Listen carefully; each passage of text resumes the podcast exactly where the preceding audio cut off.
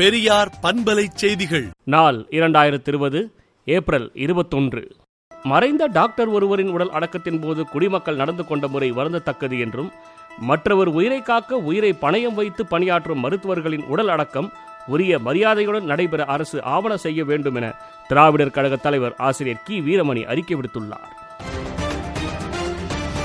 உலகம் முழுவதும் கொரோனாவால் பாதிக்கப்பட்டவர்களின் எண்ணிக்கை இருபத்தி நான்கு லட்சத்து எண்பதாயிரத்து ஐநூற்று மூன்றாகவும் இறந்தவர்களின் எண்ணிக்கை ஒரு லட்சத்து எழுபதாயிரத்து முன்னூற்று தொன்னூற்று ஏழாகவும் இந்தியாவில் பாதிக்கப்பட்டவர்கள் பதினெட்டாயிரத்து அறுநூற்று ஒன்றாகவும் இறந்தவர்கள் ஐநூற்று தொண்ணூறாகவும் தமிழ்நாடை பொறுத்தவரையில் பாதிக்கப்பட்டவர்கள் ஆயிரத்து ஐநூற்று இருபதாகவும் இறந்தவர்கள் பதினேழாகவும் உயர்ந்துள்ளது.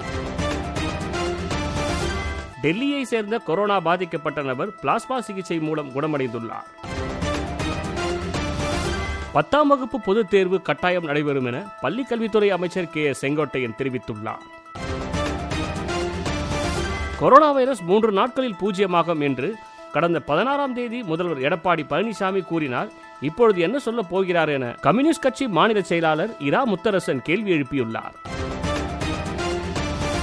மற்ற மாநிலங்களும் கேரளாவைப் போல மாற வேண்டும் என குஜராத் சட்டமன்ற உறுப்பினர் ஜிக்னேஷ் மவானி கூறியுள்ளார்.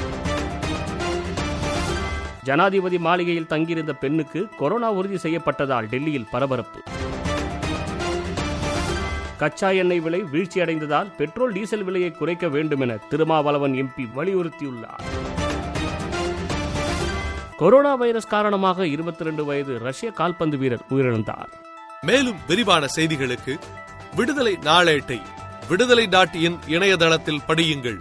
பெரியார் பண்பலை செய்திகளை நாள்தோறும் உங்கள் செல்பேசியிலேயே கேட்பதற்கு எட்டு ஒன்று இரண்டு நான்கு ஒன்று ஐந்து இரண்டு இரண்டு இரண்டு இரண்டு என்ற எண்ணுக்கு பெரியார் எஃப் நியூஸ் என்று வாட்ஸ்அப் மூலம் செய்தி அனுப்புங்கள்.